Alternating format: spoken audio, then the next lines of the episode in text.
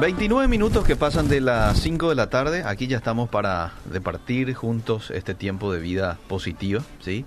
Quiero nomás decir de que el pastor en estos momentos se ha quitado el tapabocas, pero él llegó con tapabocas aquí a cabina, ¿sí? Estamos manteniendo una distancia de, ¿cuánto más o menos, pastor? Casi dos metros. Estaba un poco lejos de mí para pasarte un TV. Cierto. Así que vamos a estar, pero tomando las precauciones debidas de distanciamiento. Pastor, ¿cómo estás? Una vez más. Bien, una vez más, buenas tardes. Aparte, vos sos de mi círculo íntimo del liceo. Sí, nos encontramos toda la semana, compartimos inclusive mucho más de la programación, así que no tenemos la idea de tropezar a nadie. Así es. Pero también queremos comunicar bien un mensaje, entonces muy incómodo con el tapabocas, ¿verdad? Cierto. Y siguiendo a otras, vamos a decir, otras instituciones de prensa que lo hacen sin tapabocas también. Cierto. Creo que nosotros podemos hacerlo ahí los dos solo en esta cabina. Con ese fin, como usted dice, ¿verdad? De comunicar de manera clara todo. Bien, interesante el tema que hoy vamos a abordar, pastor. Interesante, Eliseo, porque estaba pensando yo en todo lo que estamos viviendo. Sí. Y tengo que decir que cuando hablamos del Espíritu Santo, hemos de entender que se han cometido errores. Cierto. Dos errores muy puntuales con la persona del Espíritu Santo. El primero es el abuso que se ha hecho en nombre del Espíritu Santo. Si miramos un poco la historia del cristianismo, reciente nomás, no hace falta ir mucho, sino los 30 años atrás, 20, ¿verdad? Sí.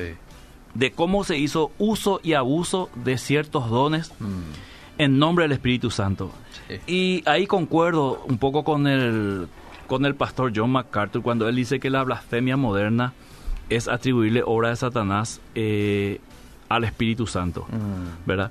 Y él lo dice de una manera muy drástica, ¿verdad? Pero no deja de tener razón, porque se ha hecho muchos abusos. Si nosotros vemos ahí los videos de algunos cultos, querido Eliseo, te dan ganas de llorar el uso y abuso. Hasta ahora, inclusive, hay iglesias o ministros, pastores, que piensan que haciendo ciertas ceremonias o haciendo ciertas acciones lo están haciendo de parte del Espíritu Santo, y no tiene absolutamente nada que ver con el Espíritu Santo, porque uno puede discernir claramente por la palabra y por lo que está viendo. Esto no puede venir nunca al Espíritu Santo, ¿verdad?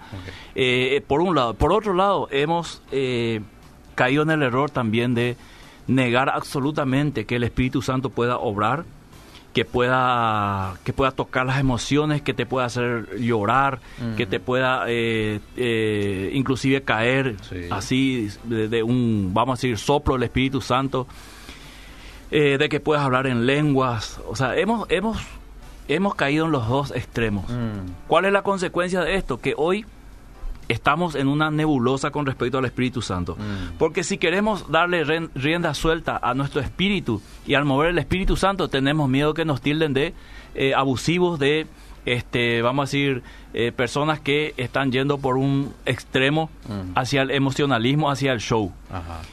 Y si atajamos eso, si no lo queremos, vamos a decir, exteriorizar, también tenemos miedo de que nos tilden de tradicionales, de fríos. Y yo sé bien esto, Eliseo, porque vengo de un contexto, de una denominación a quien se le ha tildado históricamente de fríos, como son los hermanos menonitas, cuyos cultos no hay avivamiento, no hay presencia, no hay ruido, parece. Entonces siempre hemos sufrido esta parte, pero yo tengo que decir internamente que ha habido muchas manifestaciones del Espíritu Santo. Quizás no somos de aquellos de exteriorizar ni publicar mucho lo que hacemos, ¿verdad?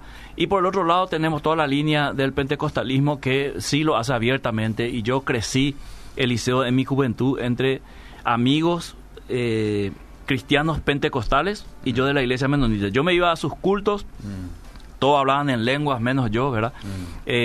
Había una libertad de orar, de moverse. El culto no tenía ciertamente un vamos a decir, un parámetro, era libre. Si uno sentía de repente danzar, dar una palabra, una profecía. Y en cambio en mi iglesia sí había un orden, había una estructura que se tenía que respetar. Entonces en eso yo fui creciendo, me fui formando, después ya fui pastor y siempre cuidé el tema de esos abusos, ¿verdad? Entonces, Cuando empecé a estudiar la Biblia, cuando empecé a estudiar teología y a profundizar más, me he dado cuenta que estos extremos han servido.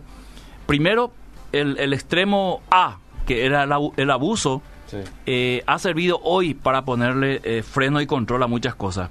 Y el extremo B, que es negar absolutamente la manifestación del Espíritu Santo, estar en contra de todo lo que pueda hacer el Espíritu Santo, ha servido también, vamos a decir de una manera, para opacar un poco algunas cosas dentro de la vida del creyente. Entonces, debemos recuperar la neumatología bíblica. Neumatología en teología es el estudio del Espíritu Santo. Entonces tenemos que recuperar la neumatología bíblica. ¿Qué es lo que dice la Biblia respecto al Espíritu Santo? Uh-huh. Para poder entender qué puede hacer el Espíritu Santo y cuando estas cosas están sucediendo, saber esto es del Espíritu Santo. Claro. Entonces, para volver a la neumatología bíblica, uh-huh, a lo que dice la Biblia, debemos eliminar la neumatología humana. Uh-huh. Y la neumatología filosófica, uh-huh, ¿verdad? De querer ponerle, vamos a decir, encuadres al Espíritu Santo, de querer ponerle límites o de querer decir esto puede hacer, esto no puede hacer. Mm. Humanamente no podemos nosotros decir esto puede hacer, esto no puede hacer. Mm. Porque hay ejemplos en la Biblia donde decimos, wow, esto no puede ser, y sí lo hizo, ¿verdad?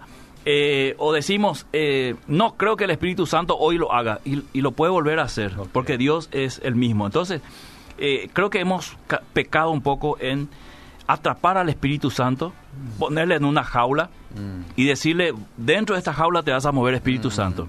Y cuando yo quiera que te muevas un poco más, te voy a abrir la jaula y después te voy a meter otra vez. Eso es así en un contexto práctico, sencillo, para entender lo que está sucediendo en este siglo XXI, en una era postmoderna, con el Espíritu Santo. Entonces, la iglesia no puede desarrollarse espiritualmente sin el Espíritu Santo. La iglesia no es una empresa, querido Eliseo. Sus características son totalmente opuestas, y lo que yo veo hoy en el siglo XXI es que la iglesia va más hacia ser una empresa que ser, vamos a decir, un cuerpo guiado por el Espíritu Santo, o lleno del Espíritu Santo. Entonces, ¿por qué la iglesia no puede ser una empresa? Porque una empresa no debe perder, Eliseo. No fue montado para perder. Claro. Sin embargo, la iglesia tiene que perder muchas veces para ganar. Ahí ya encontramos dos situación opuesta. Una empresa es piramidal, ¿verdad? Tiene una, vamos a decir, una estructura piramidal. La iglesia es cuerpo y comunidad, así el mayor viene a ser el que sirve. Así que totalmente opuesto. Una empresa tiene estrategias, la iglesia tiene mandamientos que cumplir, sean lógicas o no. O sea, te pongas a analizar y encuentres que no tiene lógica, igual son unos mandamientos que tenemos que cumplir. Una empresa vende productos, Eliseo. La iglesia es luz y sal. No vende luz ni sal, sino es luz y sal. No necesita promoción ni publicidad. La iglesia es lo mismo. Desde su inicio va a ser lo mismo hoy, y después que pasen algunos años, nada va a cambiar. En su visión y misión sigue siendo el mismo. Transcurrió siglos, transcurrieron gobiernos, imperios, transcurrieron muchas situaciones a nivel mundial, pero la iglesia sigue siendo la misma. No ha cambiado, no ha variado y no tiene por qué cambiar. Entonces, la iglesia en este siglo XXI, querido Eliseo, ha sido afectada por la posmodernidad, y esta posmodernidad tiene algunas características que afectó a la iglesia, que afecta y seguirá afectando, y tenemos que ser sabios para entender cómo nos afectó, ¿verdad? Positiva y negativamente, y cómo podemos reaccionar a esto, porque el contexto del siglo XXI es que la iglesia sepa vivir en su contexto, ¿verdad? En lo que está pasando en el mundo, culturalmente, socialmente, políticamente. Entonces, para eso necesitamos al Espíritu Santo. Y si no tenemos al Espíritu Santo, la iglesia va a caer presa de su propio contexto, ¿verdad? Va a ser tragado por este siglo. Entonces, este siglo trae fragmentación, el individualismo, relativismo, etcétera. Entonces, la tecnología y el marketing se han puesto al lado del Espíritu Santo y compite con el Espíritu Santo para que la iglesia llegue a sus metas. Ese es el panorama, el escenario que tenemos ahora. Mucha tecnología, mucho marketing, y ahí está el Espíritu Santo. Y ahora no sabemos si es el Espíritu Santo el que trae a la gente o es la buena publicidad en las redes sociales. Hoy no sabemos si un pastor es verdaderamente un predicador de la palabra de Dios, o su imagen, su carisma, lo que vende en las redes sociales o a nivel social, es eso lo que atrae a la gente. No sabemos si el mensaje tiene una profundidad bíblica o el pastor tiene una forma, un léxico, un lenguaje que le gusta a la gente. Entonces, eso es lo que está atrayendo. Y tenemos que discernir eso para poder entender si es el Espíritu Santo el que está obrando o la iglesia está usando ciertas herramientas que le sirve al mundo, que yo no digo que sean malas, pero está buscando lo que hay en el Espíritu Santo, está buscando en otras herramientas que le ofrece este siglo XXI. Entonces, estamos ante un siglo de mercado, Eliseo. Y aquí quiero detenerme un poco para profundizar un poco el tema donde estoy trabajando en la parte de educación, en mi tesis final. Justamente yo hablo del marketing, ¿verdad? El mercadeo. Y conozco, Eliseo, más o menos cómo funciona esto. Estamos en una época de consumo, oferta y demanda. Cierto. Mucha gente, por ejemplo, muchas mujeres se han afiliado o se han involucrado en el feminismo sin saber absolutamente nada del feminismo, ¿verdad? Muchos jóvenes se han metido al socialismo, a la izquierda, sin saber ni quién es el Che Guevara, ¿verdad? Por ejemplo, el Che Guevara siempre criticó el capitalismo, y el capitalismo le sacó una foto, le puso en las remeras, y le vendió a los socialistas, ¿verdad? O sea, uno tiene que saber en qué contexto está viviendo para poder entender cómo accionar. Y ahí entra la persona del Espíritu Santo. Entonces nosotros estamos en un siglo de mercadeo, de consumo, de oferta y demanda. Por eso hay muchos movimientos de creyentes que cambian de iglesia, porque está buscando qué cosa, ofertas, está buscando mejoras, está buscando algo que le llene. No encuentra en esta iglesia y piensa que en aquella iglesia va a encontrar, por la estructura de la iglesia, el carisma del pastor, el ambiente, la liturgia. Entonces cree que ahí va a encontrar lo que aquí no está encontrando. Otros que están buscando iglesia, le ofrecen una iglesia X, y dice, no es lo que yo estoy buscando, ¿verdad? Porque está buscando cosas quizás exteriormente, o cosas que hoy se cree que sí o sí tiene que tener una iglesia, y si no tiene, entonces no es iglesia. Estamos errando el camino, lastimosamente. Peter Berger, ante esta nueva configuración, llama esto mercado religioso. Mercado religioso, una abundante y variada cantidad de opciones espirituales que se ofrecen a los potenciales consumidores. Entonces, ¿qué son los cristianos hoy? Consumidores. ¿Qué son las iglesias hoy? Aquellas empresas, entre comillas, que le ofrecen lo que está buscando, ¿verdad? Y muchas de esas cosas que está buscando los consumidores cristianos no provienen del Espíritu Santo, así nomás tajantemente, Eliseo. Sin John manifiesta que es una oportunidad para elaborar otra lógica para las iglesias latinoamericanas especialmente, ¿verdad? En que la liturgia, como es sabido, fue trasplantada. Sin embargo, lo que ha resultado hasta hoy es otro cristianismo a la carta. Es decir, te dan como una carta para que vos elijas qué es lo que vos querés, ¿verdad? Te hablan de pecado. No me gusta este mensaje. Me voy a la otra iglesia porque ahí te anima. Es más positivo el mensaje, algo así, ¿verdad? Entonces, en especial la liturgia, dice él, John, pues mientras el culto en las iglesias evangélicas históricamente estaban centrados en la predicación de la Biblia, con el surgimiento del culto como entretenimiento, la música compite con la predicación ahora. ¿O te das cuenta que antes era una hora de predicación y 20 de alabanza? Hoy es 40 y 40.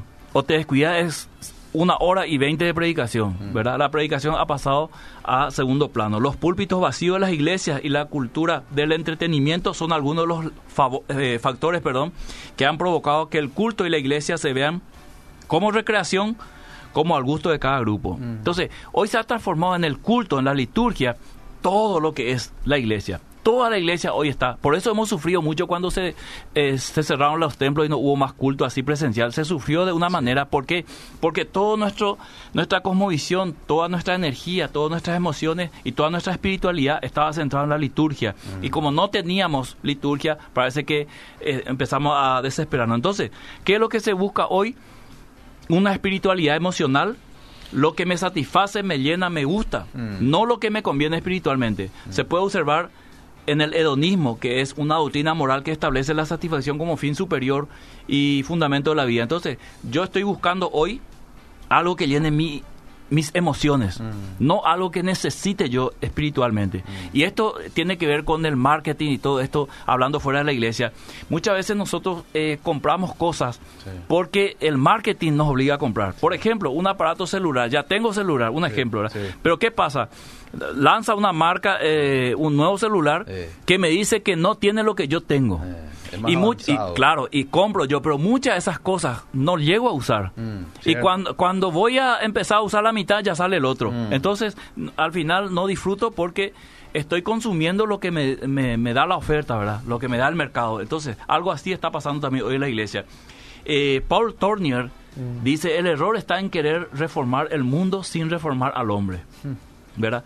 El cambio de las instituciones es en vano si el corazón del hombre permanece sin cambio. Entonces, la Iglesia está haciendo un esfuerzo para satisfacer a este siglo, para satisfacer a esta cultura, y se está olvidando que el cambio del corazón es el centro del trabajo de la Iglesia, ¿verdad? Y esa obra la hace el Espíritu Santo. Por eso la persona del Espíritu Santo es fundamental ahora.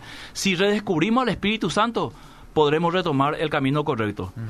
Si aprendemos a caminar bajo su guía, evitaremos errores para la siguiente generación. ¿Por qué? Porque si dejamos un modelo de iglesia a la siguiente generación va a venir y va a seguir nuestros mismos pasos, y posiblemente el Espíritu Santo va a seguir fuera del contexto de la iglesia, y el Espíritu Santo nace con la iglesia.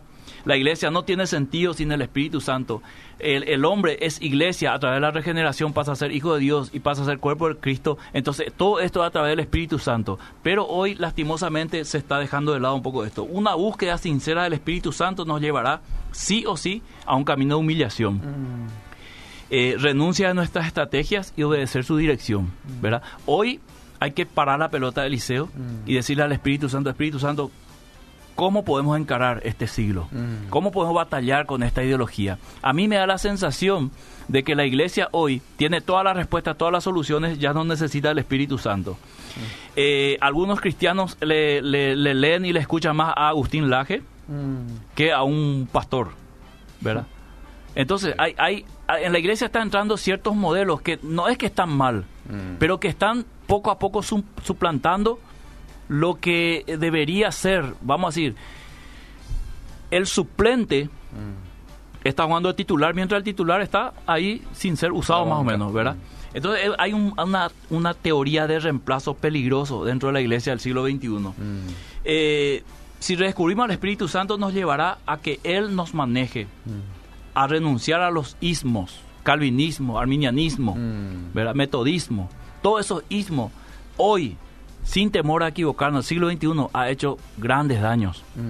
Y hasta hoy, con el resurgir de los neos, ¿verdad? Neocalvinismo, neoarminianismo, está produciendo dentro de la iglesia esa fragmentación que es una característica de la posmodernidad. Y lo que está haciendo es, en vez de unir a la iglesia y en vez de usar las redes sociales efectivamente y espiritualmente o evangelísticamente, lo que hace produce peleas.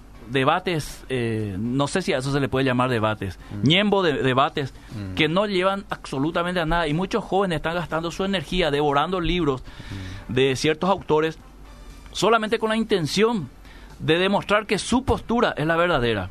Y en la soteriología hay muchos misterios todavía que a nosotros nos cuesta entender, ¿verdad? La predestinación, a lo mejor uno de estos martes hablamos de la predestinación, hay todavía... la salvación, ¿cómo se da? La salvación no se da de una sola forma en la Biblia. Hay varias formas en que se dio la salvación, ¿verdad? Y eso nos tiene que decir algo, ¿verdad? ¿Cómo fuimos elegidos en Cristo antes de la fundación del mundo? Entonces, muchas cosas todavía están en la nebulosa que hay que ir trabajando, pero sin desmerecer la opinión del otro, ¿verdad? Sin pelearnos. Entonces, una búsqueda del Espíritu Santo nos llevará a renunciar a los ismos y mirar a la iglesia con ojos espirituales. 1 Corintios 3. Dice que algunos decían, yo soy de Pablo, yo soy de Calvino, yo soy de Arminio, yo soy molinista, ¿verdad? Que sería un intermedio. Yo soy metodista, yo soy pentecostal, yo soy menonita, yo soy anabautista. Y todo esto Pablo corrige diciendo, ¿quién son ellos? Nadie. Uno plantó, otro regó, el crecimiento lo da Cristo, ¿verdad? Hay que poner la mirada en Cristo, hay que centrarse en su palabra y no ser fanático de una denominación que no tiene toda la verdad. Ninguna denominación, ninguna postura tiene toda la verdad, todos tienen baches.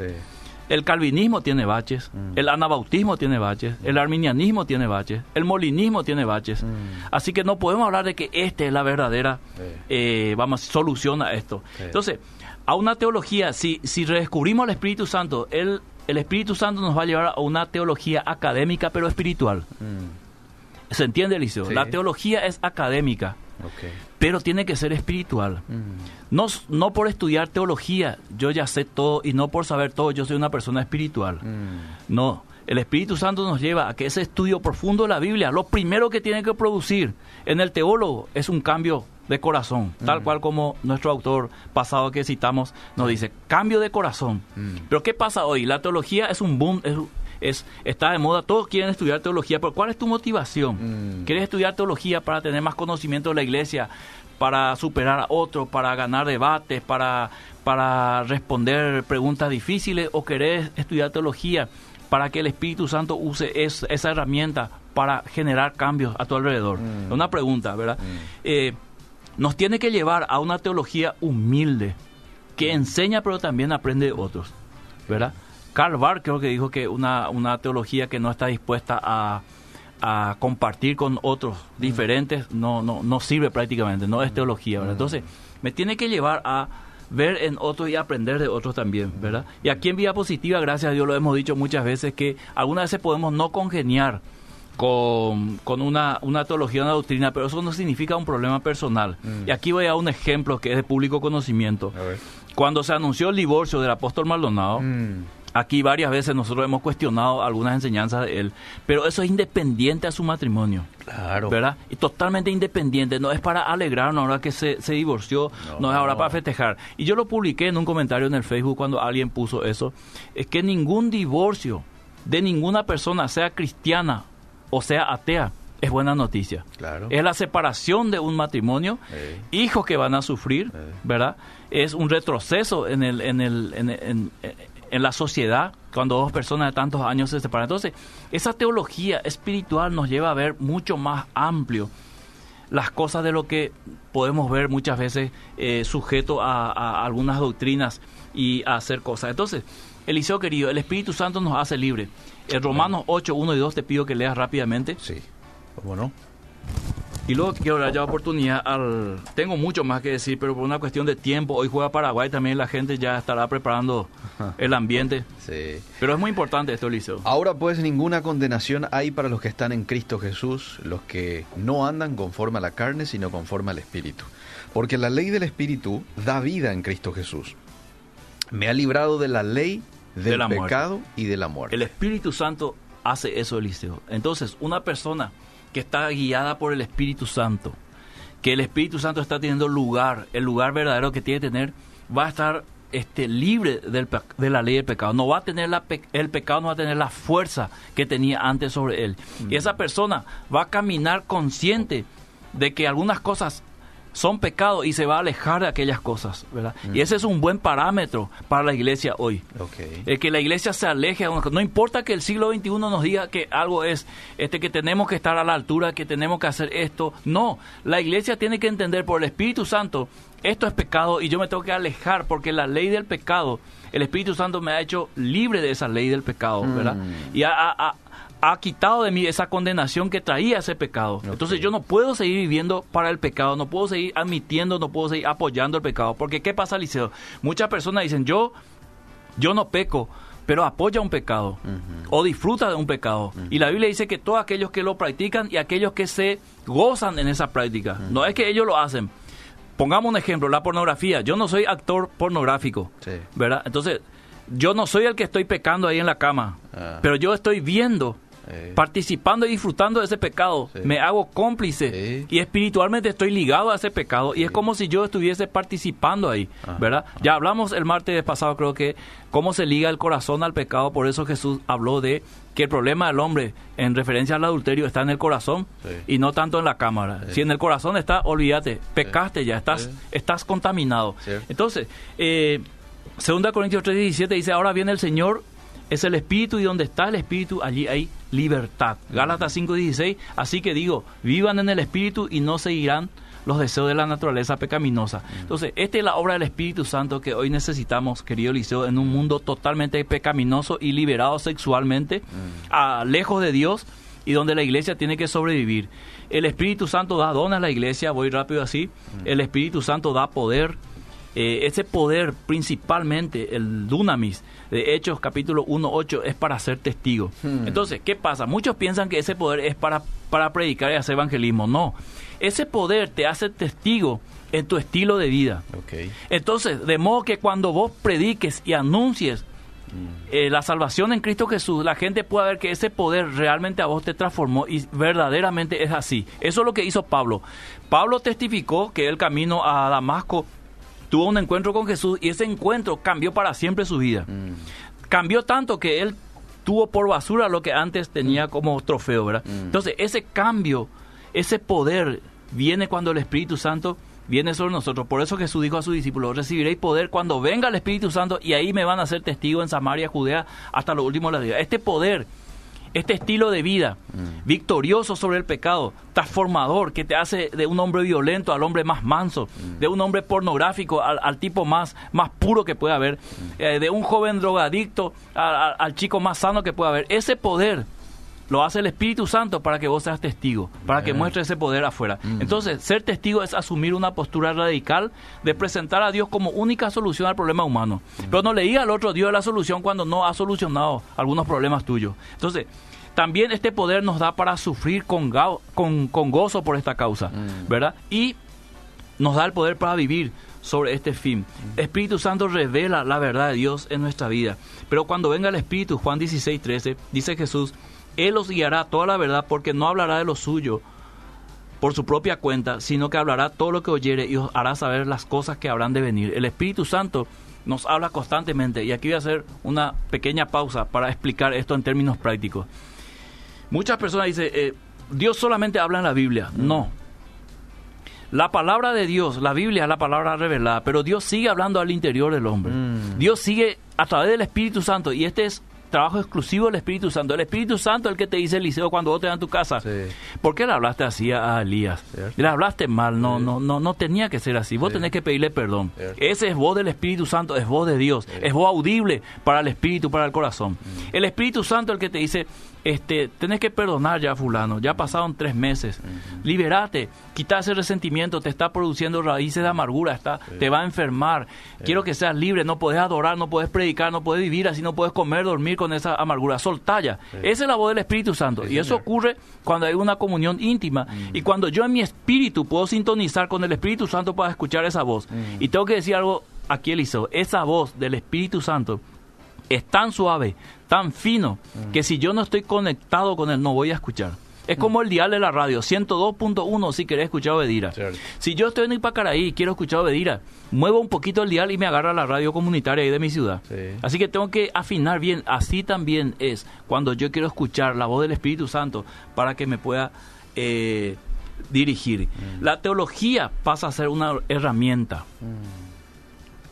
cuando el Espíritu Santo gobierna. Yeah. Cuando la teología gobierna, el Espíritu Santo pasa a ser una herramienta. Hay una diferencia. Sí. Es bueno ser teólogo, pero más importante es ser guiado por el Espíritu Santo. Porque no todos pueden estudiar teología, pero todos deben ser guiados por el Espíritu Santo. El teólogo sin la dirección del Espíritu Santo es como el que busca una dirección que no conoces sin GPS, ¿verdad? El Espíritu Santo es el que te da la profundidad en el estudio de la palabra de Dios. Sueños, profecías y visiones siguen siendo obra del Espíritu Santo. No digo que todos los sueños vengan del Espíritu Santo, pero que Dios siga hablando en sueños, sigue hablando en sueños. Claro que sí. Que sigue hablando a través de palabras proféticas, sigue hablando a través de palabras proféticas. Lo hemos dicho muchas veces aquí. Sí. Que uno puede ver en visión muchas cosas, lo puede ver, porque esta es una profecía que se cumplió en Pentecostés y que tenía un cumplimiento todavía, vamos a decir, gradual. Se iba a ir cumpliendo, ¿verdad? Okay. No todos los sueños, todas las visiones y todas las profecías pueden venir del Espíritu Santo, pero que sí sigue habiendo. Es decir, Dios puede todavía mostrar ciertas cosas a su pueblo, al creyente, a través de estas cosas. Entonces, todo debe ser sometido a la Escritura de una manera ordenada. El Espíritu Santo nos hace andar en la ley de Dios. Y pondré dentro de vosotros mi espíritu y haré que andéis en mis estatutos y guardaréis mis preceptos y lo pongáis por obra. Así que, Eliseo, necesitamos urgente pedir al Espíritu Santo que venga a guiarnos, a discernir. Y quiero, antes de dar a la audiencia, quiero decir algunas cosas puntuales respecto a esto, querido Eliseo. Sí, señor. El Espíritu Santo, cuando está activo en nosotros, cuando estamos llenos del Espíritu Santo, saturados del Espíritu Santo, nos da sabiduría para resolver conflictos, querido Eliseo. Sí, ¿cierto? Nos da sabiduría para hablar lo necesario, para hablar lo edificante. Sí. Nos da sabiduría paciencia para tratar con personas difíciles. Cuando estamos llenos y saturados del Espíritu Santo, nos da sabiduría para entender las Escrituras y explicarlas con sencillez. Cuando estamos llenos del Espíritu Santo, saturados, nos da sabiduría para callar y oír, y para hablar oportunamente, para entender los tiempos, querido Eliseo, estos tiempos tan complicados, tan difíciles que estamos. Él nos da sabiduría para entender los tiempos que estamos viviendo. Cierto. ¿Cuáles son los tiempos que estamos viviendo? Según nos muestra el Espíritu Santo, tiempos peligrosos, tiempos de ideología, tiempos de cambios vertiginosos en la sociedad, a lo cual la iglesia tiene que estar atento para no caer en errores pensando que estar a la moda es estar en el marketing, en el mercado para ganar adeptos a la iglesia. No, la iglesia tiene que estar atento al Espíritu Santo, y cuando el Espíritu Santo le dice movete como la nube y la columna de fuego en Israel, ahí se mueve. Si el Espíritu Santo le dice a la iglesia quédate, aunque todo el mundo se mueva, la iglesia tiene que quedar. Wow, qué interesante la charla de hoy, pastor. Aquí hay muchísimos aportes y ya quiero leerte un poquito lo que la audiencia dice. Hace rato el pastor habló acerca de los medios de comunicación, se entiende como redes sociales, que muchas veces pueden desplazar el trabajo del Espíritu Santo. ¿De qué manera sería eso? Si podría explicar un poquito más. Yo creo, Eliseo, que todos los medios son herramientas útiles. Sí. Pero hay veces que nosotros pensamos que es por esas herramientas que nosotros vamos a lograr cosas espirituales. ¿Entendés? Sí. Por ejemplo, yo puedo creer que por tener mejor publicidad yo pueda tener más convertidos. Y para mí eso no es así. Para mí que la conversión viene por obra y gracia del Espíritu Santo, porque si no, las iglesias que no tienen esa posibilidad están en desventaja. Y Dios no es injusto. Sí. Dios obra en aquella pequeña iglesia que casi no tiene ni internet allá en el interior. Y puede obrar en una gran iglesia aquí en la capital que tiene todo, puede tener un canal de televisión también. Por eso es el Espíritu Santo el que sigue añadiendo personas a la familia de Dios, el que sigue regenerando. Entonces, muchas veces pensar que ciertas cosas de las herramientas puede hacer el trabajo del Espíritu Santo, a eso me refería.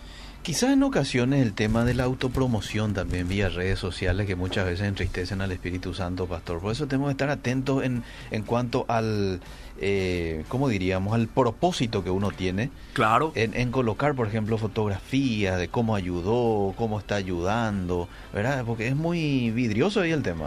Y ahí, por eso dije que hay muchas cosas que no, que para la iglesia, aunque no sean lógicas, tienen que hacerse así.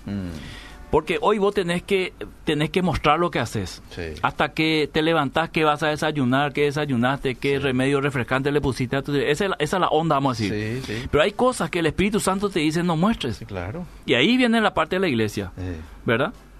No muestres. No hace falta que muestres. Como que tu mano derecha no sepa lo que hace tu izquierda, ¿verdad? O sea, no hagas tocar cuando dé limosna, no hagas tocar trompeta delante de ti. Eso dice la palabra de Dios, no lo digo yo, ¿verdad? Entonces, es difícil en el siglo XXI que la iglesia se sujete a eso. Porque queremos mostrar en las redes lo que hacemos. Queremos mostrar que damos de comer, queremos mostrar que le llevamos ropa a la gente, queremos mostrar que nuestra iglesia ayudó a muchas personas. Por un lado, socialmente, culturalmente y en el marketing, y lo digo sin ninguna vergüenza, ni arrepentimiento. El marketing te dice espectacular. Sí. Esto te va a traer mucha gente. Sí. Pero hay que ver qué dice el Espíritu Santo, la palabra, ¿verdad? Claro. Entonces, ¿por qué? Porque prácticamente la obra la estamos llevando nosotros. La gloria y la honra la estamos llevando nosotros. Por eso Jesús dijo, si hacen esto, ya tienen su recompensa. Ya está, el aplauso de la gente, el me gusta, like, todo, ¿verdad? Ya está, ya no hay más recompensa. Pero si lo hacen en secreto... Vuestro Padre que está en los cielos y ve estas cosas, les va a recompensar públicamente. Por eso hay una batalla entre el Espíritu Santo y todo el marketing de hoy, Eliseo. Me pongo nomás en el lugar del pastor que quizás haga en estos momentos eso y está escuchando el programa y quizás diga, no, pero pastor, hacemos eso para animar a la iglesia. Hacemos eso para agradecimiento a las personas que dieron esos aportes. Hacemos eso para mostrar de que esta es una iglesia viva y que estamos ayudando a nuestra comunidad. ¿Qué le dice a eso? Que es válido porque finalmente el Espíritu Santo o Dios es el que va a juzgar las motivaciones. Ok, ¿verdad? La intención. Ahí está, la intención Dios va a juzgar. Sí. Si mi intención es aparecer en las redes como alguien que está impactando, sí, para que la gloria lo lleve Miguel Gil, sí, el Señor me va a juzgar. No es obra del Espíritu Santo, es obra humana. Ajá. Si lo hago humildemente para glorificar a Dios y no puedo evitar las fotos y que se publiquen, sí, Dios sabe finalmente la motivación. Muy bien, ahí está. Buenas tardes, tengo una pregunta. ¿Dónde dice en la Biblia acerca del soplo del Espíritu Santo? Te leo más mensajes. Dale. ¿Sí? Registralo nomás y esta pregunta pues está interesante. Dice que Jesús sopló sobre el Espíritu Santo y le dijo, recibid el Espíritu Santo. Pero yo creo que él se refiere al soplo actual que usan algunos pastores, de acercarse a la gente y soplarle, ¿verdad? Y exactamente, o soplar el micrófono. Sí. Ese el soplo del micrófono fue un boom en los años 80, 90, Eliseo, que soplaba el micrófono y la gradería se caía, ¿verdad? Pero finalmente yo puedo decir, después de estudiar muchos casos, que ha sido más bien un modismo eso, ¿verdad? Fue un modismo más bien que un mover del Espíritu Santo. Okay.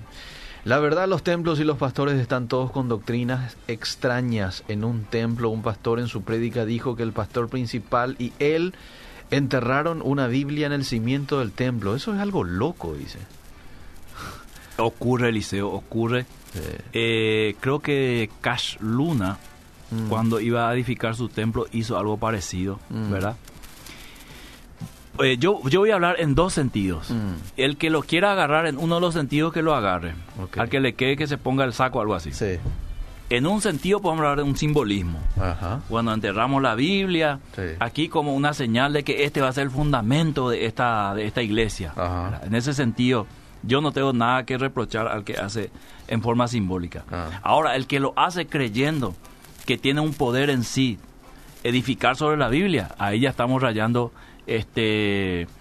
no me viene la palabra ahora, ya me da ni el Eliseo, tantas veces hablamos de esto, prácticamente como una hechicería, ¿verdad? No es esa la palabra, claro, va por otro lado totalmente. Una cosa es simbolismo y otra cosa es acciones que me llevan a, o sea, tiene causa y efecto, vamos a decir. Okay. Entonces, pero lo simbólico raya mucho, querido Eliseo. Está muy cerca, está muy cerca. A ver, ¿me querés decir algo, Elías? Decime. Misticismo es la palabra. Gracias, ¿sí? Gracias. Ahí, nuestro operador está atento. Ahí, gracias, aparte, Elías. Es un estudiante de teología también. Sí, de paso. Sí. Bueno, tal cual se maneja como una empresa. Tristemente actúan así y mucha competencia en las iglesias, dice el oyente. Dios les bendiga. Quiero hacerle una pregunta al pastor. Conocer su opinión sobre quién podría ser la gran ramera del Apocalipsis. No es nuestro tema, pero igual lo leo. Le doy tres respuestas rapidito. Algunos dicen la Iglesia Católica. Los preteristas dicen que fue Israel, ¿verdad? Y hay una tercera que cree que va a ser las religiones unidas, el ecumenismo.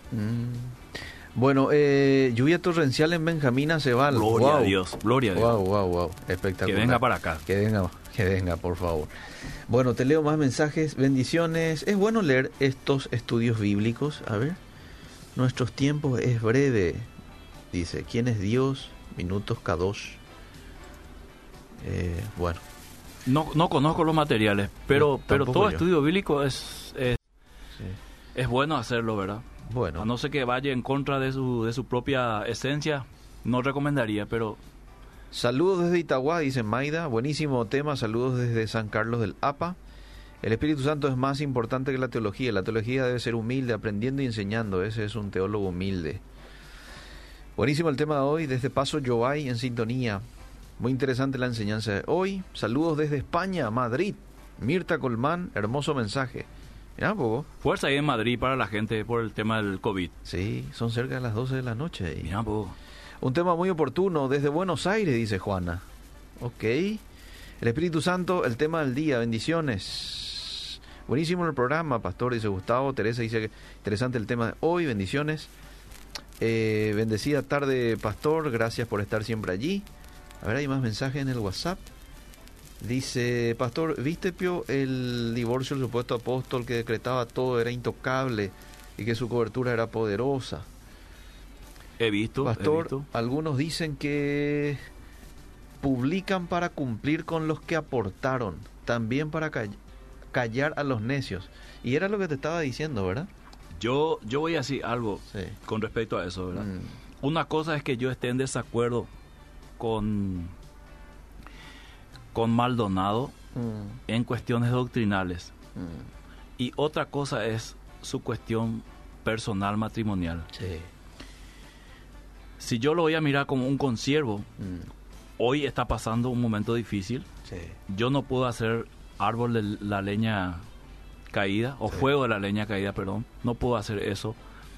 Bajo ningún sentido puedo ver como una victoria la separación, el divorcio de alguien, sea quien sea, ni de un ateo. Y yo creo que tenemos que ser sabios y prudentes, porque Proverbio dice que no te alegres de la caída de otro, ¿verdad? No sea que a vos también te suceda, ¿verdad? Sí. Entonces, una cosa es el tema de divorcio personal de ellos y otra cosa es las cuestiones doctrinales, claro, ¿verdad? Ahora, Dios juzgará todas las cosas, pero no, yo no quiero opinar mucho en ese sentido porque no conozco los detalles, tampoco me interesa, ¿verdad? Claro. Sé nomás lo doloroso que es un divorcio. Me ha tocado acompañar a varias personas que se han divorciado y sé lo doloroso que va a ser para ellos, para sus hijos y para la congregación, ni qué decir. Punto final del tema. Cuando una persona es pública, ya que tocamos nomás este tema del divorcio, una persona es pública, ¿verdad? Si vos no sos público, bueno, te divorciás y alguien te pregunta, ¿y por qué el divorcio? ¿Y para qué querés saber, verdad? Sí.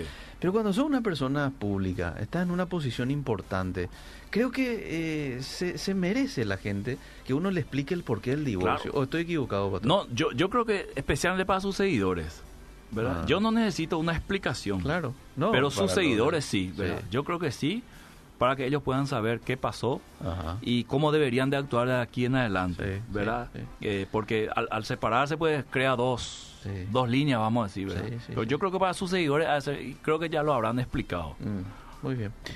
Qué buen programa. Yo no me pierdo los martes, siempre los escucho. Es una gran bendición poder escucharles, dice Alice, desde José Fasardi. Bueno, la verdad que sí, pero estamos llegando al término de nuestro programa el día de hoy, ¿sí? El tiempo es tirano, Pastor. Tiempo es tirano. Eliseo, querido, el martes que viene, si Dios nos da vida y salud, vamos a hablar de la pandemia y su fin. Llegó el fin de la pandemia.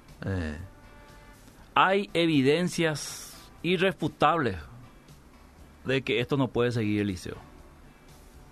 Con la información de la OMS... creo que fue de ayer, sí, ayer, de que no hacía falta confinamiento, con todas las estadísticas que se está teniendo a mano. Después de 7-8 meses estamos en condiciones para hacer una evaluación, ¿verdad? Y ver si llegamos a diciembre o no, o el próximo año. Está el tema de la vacuna, que ya se le dio media sanción al diputado en Argentina, que va a ser obligatoria, pero si te produce un efecto secundario, vos no vas a poder reclamar. Y también se mantiene una confidencialidad en los elementos que contiene la vacuna, que es algo totalmente absurdo. Y yo creo que poco a poco esto está llegando a su fin. Y los niños van a tener que ser vacunados para irse a la escuela. Exactamente, ¿verdad? O si no, no van a poder ir, ¿verdad?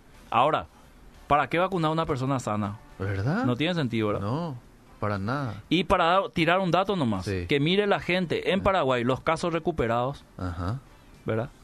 Con las muertes, y ahí van a tener un panorama de lo que está sucediendo. A no perderse. El próximo martes. El próximo martes. Ya estuvo aquí compartiendo, les cuento, ya le hago un adelanto, estuvo compartiendo ya algunas estadísticas conmigo aquí el pastor Miguel Gil, que lo vamos a estar desarrollando el próximo martes. Gracias por tu tiempo, pastor. Hasta el próximo martes. Seguimos.